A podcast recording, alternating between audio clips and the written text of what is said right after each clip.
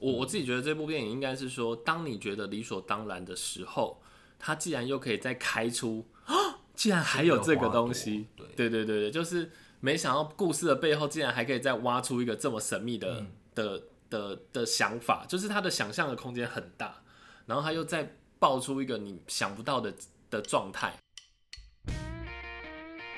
他爸妈真的是超开明，他们知道之后对居然是很兴奋说：“哦，太好了！”类似像这种我，我等一下会会朗读一下他爸爸就是最后面的那个独白，非常救了那个人之后，他虽然只是小小的一个改变，他却发现周围的所有事会改变，所以他他穿越，他只能维持大概可能十十到二十秒好了，然后他就会回来他的身体。可是他每当他回来他的身体，他会发现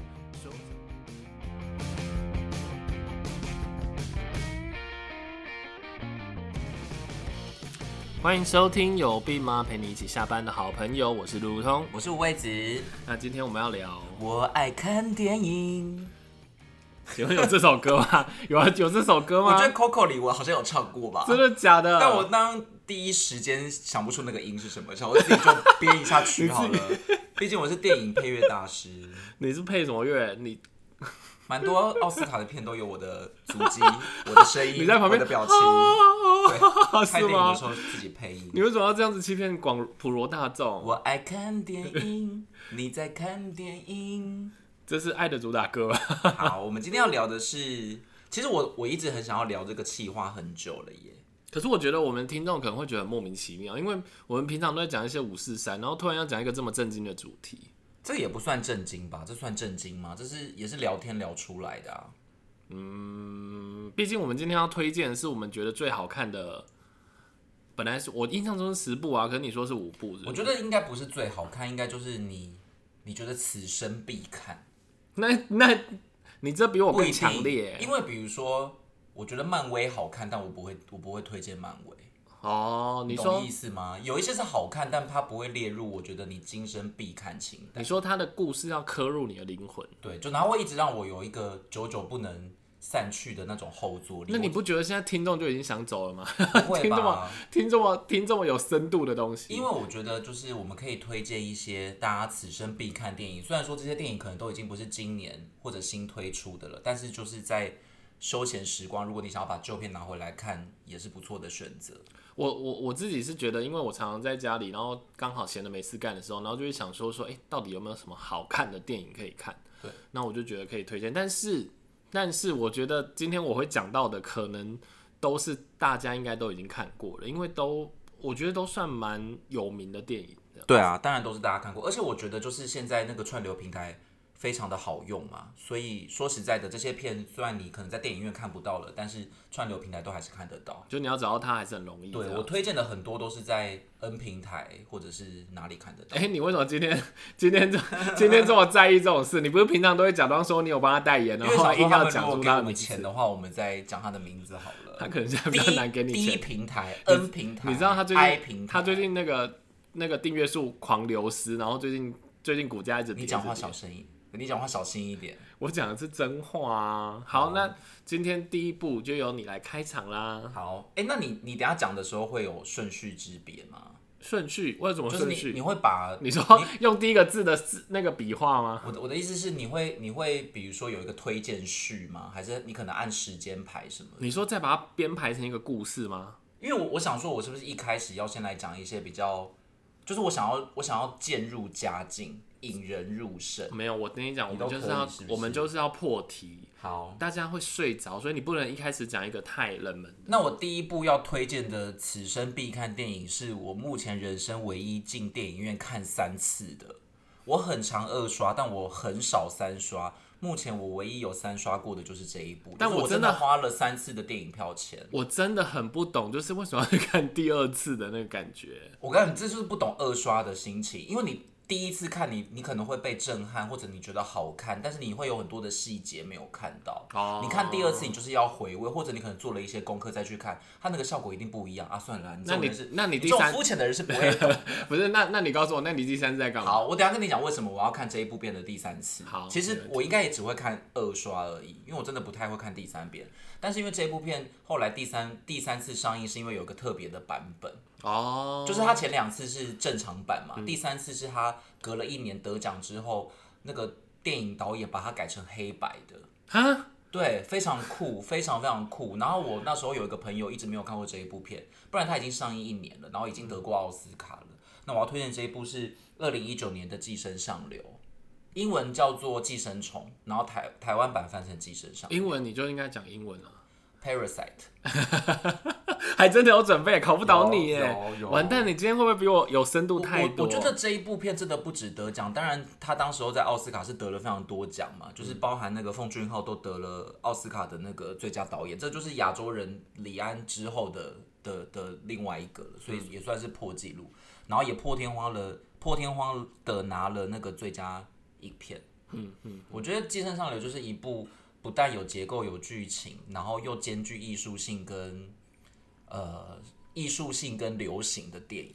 我跟你讲，这一部片子其实我也我也觉得非常好看，然后我也想推荐，可是我当初就觉得说你一定会讲，而且这部片子在我推荐里面，我还是有点觉得它，因为它太红了，所以真的还不认识它的人，我觉得可能会有点少这样子。Netflix 也可以看得到。我我就我先讲一下这部片在干嘛好了，就是这一部片在讲一个住在那种韩国，你知道韩国的那个地形嘛？首尔的地形是很多山坡地，那加上他们那个地价很贵，所以就会有很多人是住在那种类似像地下室，可是又不是完全的地下室，他们就是有一半在地面上，有一半在地面上，地面下，这个叫做半地居。是，对，那就是很贫穷的人才会住在那边。他就刻画了一个很贫穷的这种家庭，然后他们常常都要打零工为生，嗯，然后赚不了什么钱。后来就是因为他们认识了一个住在豪宅里面的上流家庭，然后就用欺骗的手法，就是假假冒学历啊，然后假装去里面当管家的方式入侵这个家庭。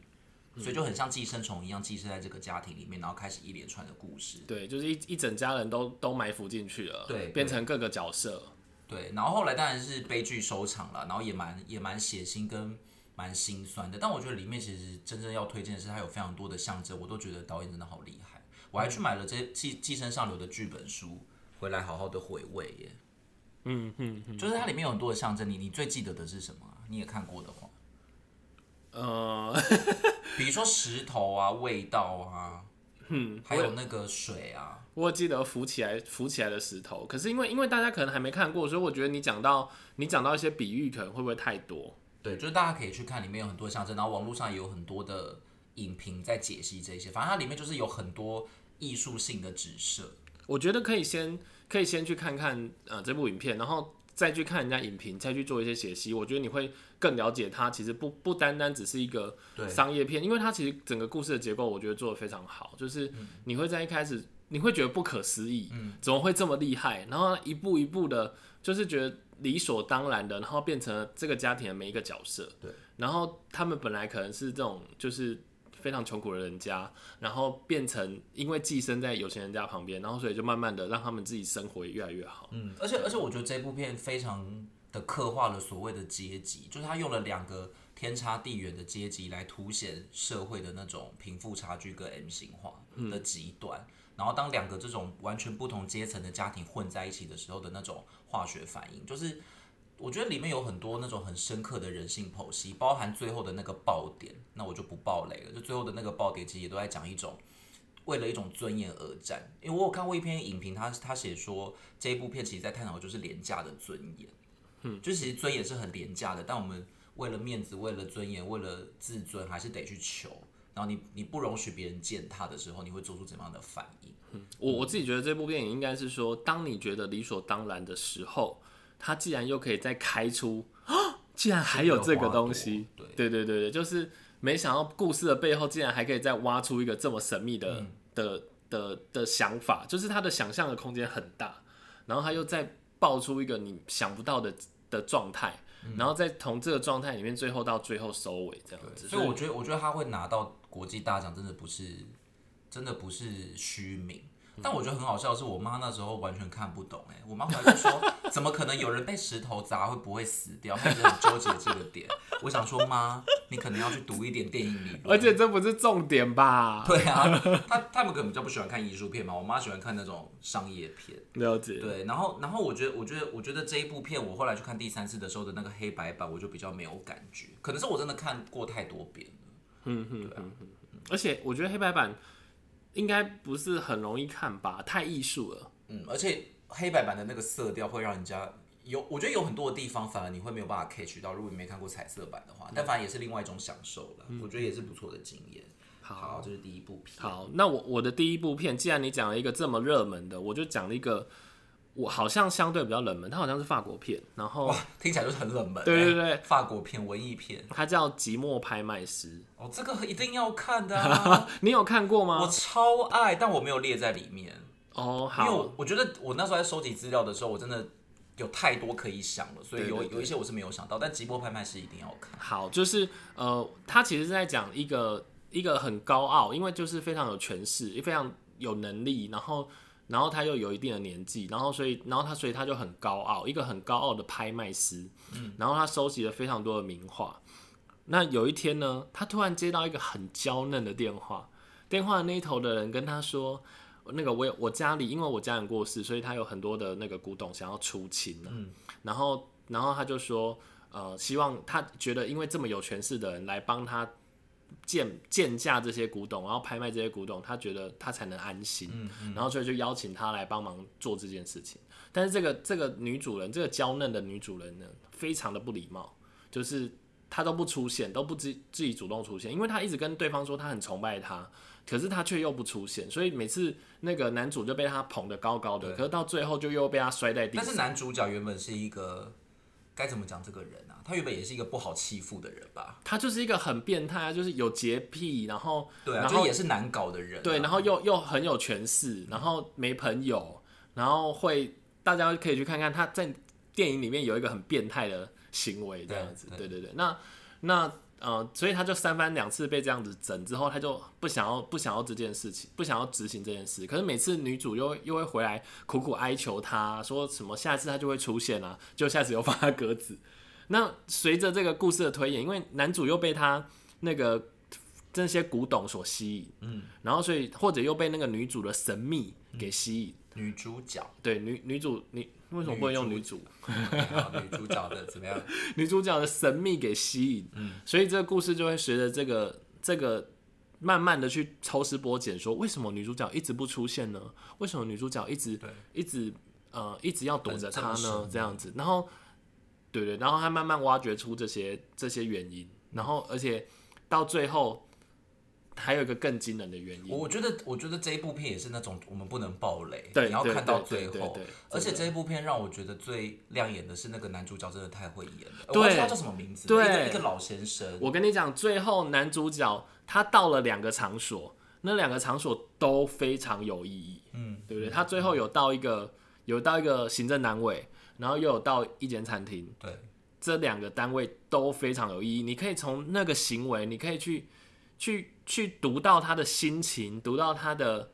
他的感情，嗯嗯嗯，然后你会真的会觉得说，哎、你好像也进入了，就是哦，我我我觉得这部片我最想推荐的就是说，他其实男主真的很，就不是那种男的帅女的美的那种那种状态，就是是男的稍微比较有演年纪，对，他是一个很资深的演员，所以你第一时间你其实没有办法被，嗯。不是被外表给吸引，嗯，可是我觉得你会被他的内容跟这整个故事跟这最后的整个的情感给给吸引到。好莱坞有有很多这种硬底子功夫的演员，就是都不管是不是学术派，我觉得他们都是真的很有真真功夫，然后年纪虽然蛮大，但还是继续在演。朱莉丹气这种，对，我忘记那人主角叫什么名字，但他有演《王者之声》的配角，好好会演，非常会演。我觉得这一部片我觉得很推荐。哎、你讲到了，我就好想捡回来看呢、因为它其实后来也也一直引起蛮多讨论的，就是有很多人都推荐他一定要去看这一部片。嗯嗯。然后我只看过一次，我是蛮想要捡回来。我也是听我朋友推荐的，然后一看之后我就很喜欢，很喜欢。我觉得他的人性故事都非常深刻，这部片也大推。寂寞拍卖师，寂寞拍卖师。好，换你。好，下一部我要推荐的也是我二刷过，但这一部电影我二刷的经验比较特别。我一刷是在台湾看，二刷是我。当时候有一个去澳洲旅游的机会，嗯，然后在澳洲旅游的时候，有有有一天是我自己的行程，就不是说一个人，你不是说你去看完全看不懂的版本？对，但是因为我我一直很梦想做一件事情，就是我很想去外国电影院看，然后那时候就是我我我最后一天在澳洲的时候，是我一个人的行程，然后我就决定要做这件事情。那我也想提问，请问一下，澳洲的电影院跟台湾有什么不一样吗？嗯，我觉得。但是我不知道他们的大电影院是怎么样，但我去的是那种是小的，就是很像，很像为呃，那你现在讲话小心一点就是比较小厅的那种，不是那种很大厅，很小厅。那整个感觉一样我觉得没有什么差，没什么差。对，那个结构也很像，就是买票的地方呢，你进去看的那个结构很像。那有卖爆米花？我不知道，而且那时候为什么不知道？因为我那时候只是去看电影，我没有想要吃东西啊。啊，可是会应该我没有我没有吃，而而且我在想说他们是不是没有这个习惯？我我记得那个影厅里面是没有人在吃东西的哦，但也可能人不多啦。嗯，然后那时候我就想说，我一定要选一部是我在台湾看过的，那这样子我至少进去，虽然我听不懂英文，然后外国电影院是没有字幕的，那我至少还知道他们在干嘛。这一部片就是哦，大家一定要看青春经典，叫做《Call Me Call Me By Your Name》，对，以你的名字呼唤我。嗯，就是一个。非常变态的电影，他会用桃子做一些行为。对，杏桃是 杏桃，本来就是很青春期的象征啊。国外国呃，就东西方都是啊。是这部片在讲十那个什么十七岁的男孩艾里欧，在他呃学生时代的某一个暑假，邂逅了一个，当时候是。当时候是他爸爸，他爸爸是教授，嗯，然后当时候是他爸爸的研究助理，然后在暑假的时候待了待在他们家六个礼拜发生的故事，对，然后它是一部男同志电影，就是这个就是一个假 UK 够把揪的故事，对，就是艾里欧爱上了那个奥利佛，而且艾里欧是少年，艾利佛是那个。那个大大人，而且他爸妈真的是超开明，他们知道之后居然是很兴奋，说哦太好了，类似像这种。我我等一下会会朗读一下他爸爸就是最后面的那个独白，非常写的非常的好。这部片也入围了当时候的奥斯卡几个奖，然后得到了呃改编剧本奖。嗯，剧本写的非常好，我觉得小说反而比较没有那么好看哎。嗯嗯嗯，电影非常的好看，就是导演整个镜头的调度跟结构的安排，然后。编剧的改写都非常的厉害。那你觉得小说没有那么立体？你觉得为什么？如果身为一个呃观看者、观众，到底是被哪些东西吸引？因为你有没有一种感觉，就是其实我们在少年时代的时候，或者青春期的时候，是会有很多的缺憾的，不管是情感上的，还是人际关系，还是家庭。因为青春期就是一个你需要探索的模糊阶段嘛，你有很多的事情是。会因为你是一个青少年，还没有成人，但你又想做，所以你会很容易产生那种匮乏感。所以，我们常常变成大人的时候，你在回望你的少年时代，你就会觉得这是一种偿还，就是你透过看别人的故事，你会弥补了你在少年时代的某一些缺憾。我自己在看那个这部片的时候，我觉得艾里欧的很多行为都会让我想到了我自己的。年轻、年轻或者青春期的时候，嗯嗯嗯，比如说你你对于情感的探探索，然后你是怎么样第一次爱上一个人？所以你以前也有用一些水果是吗？我用我用西瓜，比较大。你为什么一定要在我们讲的这么学术讨论？今天不是已经说是一个学术研讨会了吗？而且你知道还没看这部片的人都一直想说水果到底要干嘛，然后之后就会知道五味子以前是用西瓜。好了，但我我我觉得这大家如果没有看过这部片的话，里面的那那个暗喻是真的一定会 catch 到，就是他们在激情的时候有一个杏桃的象征，就是桃子的象征。对，然后我觉得这部片也在讲。就是你，当你是一个少年，你你情窦初开，然后你却爱上了一个不该爱的人的时候，你要怎么去弥补？那这当然跟家庭很有关系。我觉得就像你刚刚讲的那个，他他在原生家庭其实得到的支持跟安慰很多。我一定要念一下他爸爸的那一那个独白给大家听，就是艾里欧后来跟他爸爸出轨，然后他爸爸也知道艾里欧喜欢上那个他的研究助理奥利弗。对，虽然说这两个人是没有好结果的。我问一下，我记得小朋友。一在出柜的那一刻应该也是不安的，对不对？非常不安啊，因为他其实是被抛弃的啊，哦，他是被奥利弗抛弃的，因为奥利弗其实可能也不知道自己要什么，然后奥利弗也是有那个婚约的，了解，对了解，然后他爸爸非常的开明，就他爸爸是一个很温柔的教授，嗯嗯然后他爸爸就在最后的时候讲说，你们非常幸运发现了对方，在最意料不到的时候，老天爷狡猾的发现了我们的弱点。现在或许你不想要有任何感受，或许你从来不想要有什么感受，好好去感受那无法磨灭的情感。你们拥有一段美好的友谊，或许不只是友谊啊，好想哭哦！有没有这么夸张？我当时候真的大哭哎、因为我觉得，我不知道我我我去同理那个艾里欧的心，我觉得他一定非常的难过。那个难过是你没有办法知道这是怎么一回事，因为等等到你是一个成人，你已经谈过很多场恋爱，你就会觉得这是一件很正常的事情嘛。被抛弃也好，被欺骗也好，被背叛也好，但是你要想，对于一个少年而言，他可能连自己喜欢什么、爱什么都不知道的时候，他就这样子重重的被打击。就经历了这么多，对他其实经历了非常多的事事情，对，然后我很喜欢 Elio 在最后的那个长镜头，对。那个长镜头我不断不断的看，哦我觉得那就是我的少年时代。对对对对对，那个那个长镜头就是他最后在，他最后在，因为他们相遇的时候是暑假嘛，嗯然后后来他们两个人断联之后，在那一年的冬天，他竟然接到了，不要，我觉得也不要爆好，就你抓，你稍微拿捏一下，因为我觉得那一段真的要很多的情绪好反正他就是就是他们又重新牵上线了。然后对于那个 Elio 而言，就是他就是一个啊很大的憧憬，然后就在那个火炉前面慢慢反刍，慢慢回忆，然后就是那个长镜头真的好棒、哦，就两方都接上电话，然后讲了一些话，然后最后小朋友在火炉前去去消化那一段话之对，后那个长镜头真的太棒，就他一直盯着火炉，然后电影就结尾就开始落字幕了，然后哦，那个唐勇真的很棒，他也不用说什么，但是就他他就一直看着火炉，然后眼眼泪在眼睛里面打。我觉得这个让大那个观众去体会。然后我我自己是觉得，我自己在看这部片，我觉得他就像呃，就像其他的呃男同志的电影，然后呃，其实你前面一定会有探索不安，你在试探，就是说，那他到底对你有没有意识？然后到最后两人在一起，那可是。我觉得这个故事一般都会遇到很多阻碍，嗯，可是在这部故事里面，其实相对他们顺，他们其实顺利了很多，因为因为我觉得 Oliver 一定也是对这个小朋友是有有有有喜欢的。对对对其实 Oliver 做了很多暗示，你知道吗？他还把那个内裤挂在。外面是是对啊，这个我有有一些细节有没有多，他穿了很多那种很贴身的裤子啊。哦你看他在打排球的时候，哎，看的好细啊。然后就因为他们太顺利了，所以你也会感受到，嗯，两、个男主的用力的爱。那因为用力爱过，就会深刻过。那最后如果没有办法在一起的时候，你就会去感受到那个、那个、那个被剥离感是、是痛苦的，是强大的这样子。我觉得这是这部电电影的起伏，就是它让你爱的透彻，但是它最后也。对他最后又给你一个真的会让你留下，就看完电影你会有一个落寞，本日警句，爱的透彻，痛的深刻。对，观众记录下来笔记。爱的痛了，痛的哭，记事本哦。而且你知道为什么这一部片他们他要不断的用别人的名字叫用自己的名字叫别人嘛？Call me by your name，就是用你的名字叫我嘛。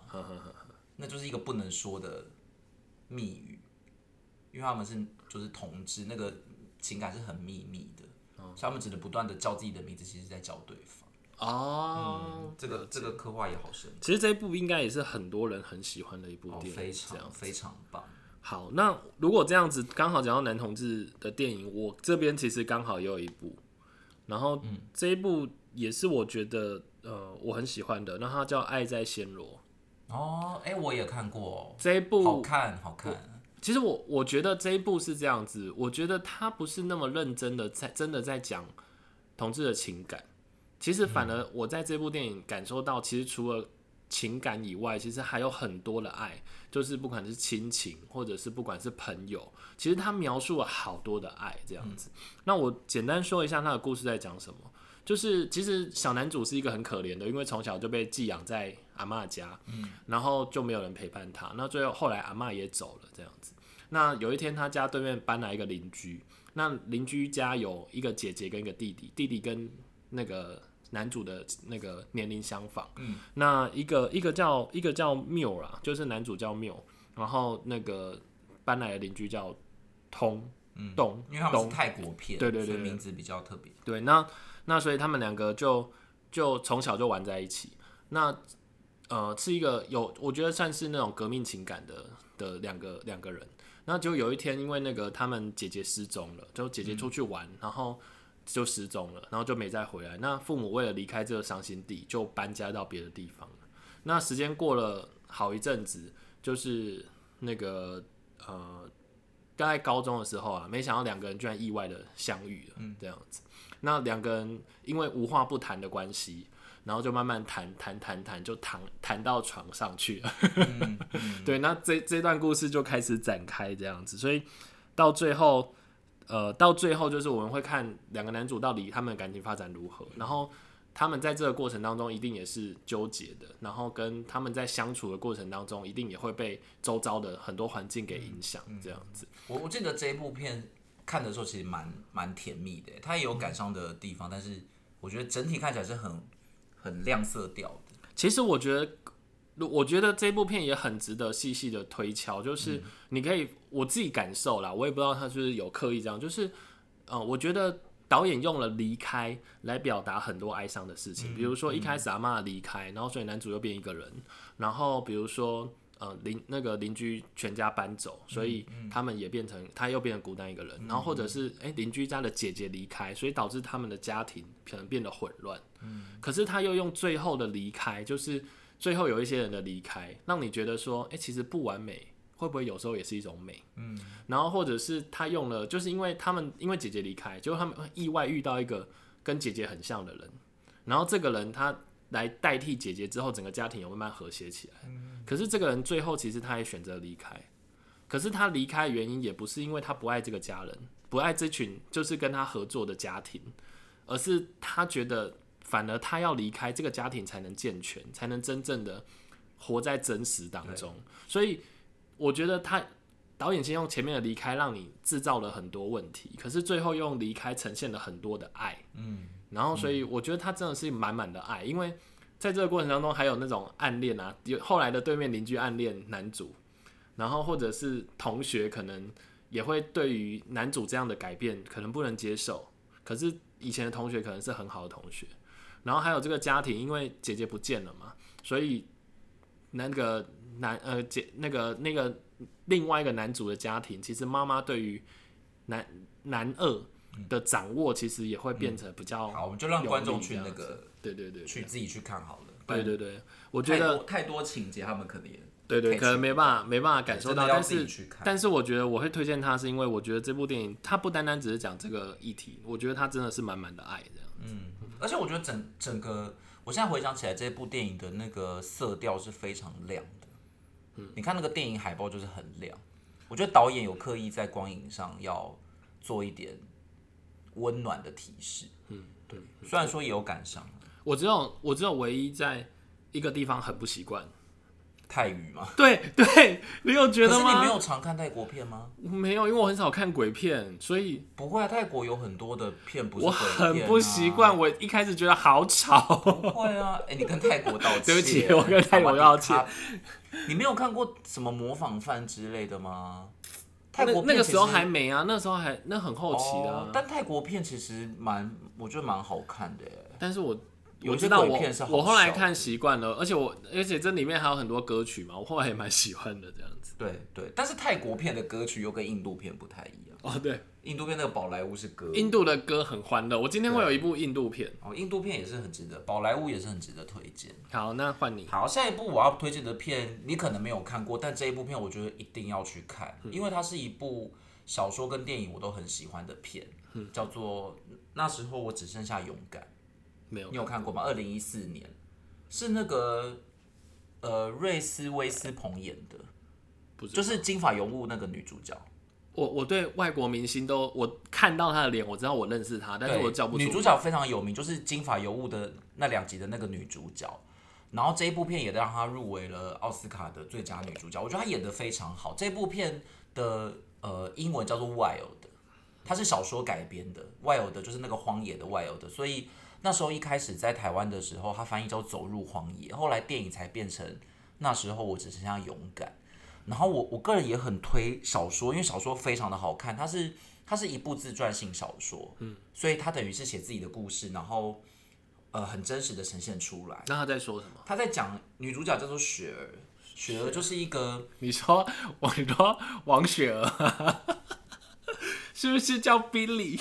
什么都不必说，什么都不必说。你一定要把我们的这个学术讨论变得这么的，我怕观众最近会睡着，然后听完讲这么多。观众已经知道我们今天就是不是搞笑的，我们就是尊重，知性中带给欢带带点欢笑，欢笑，还给我弹可以。雪儿就是一个在他在做一件事情之前是非常浪荡的。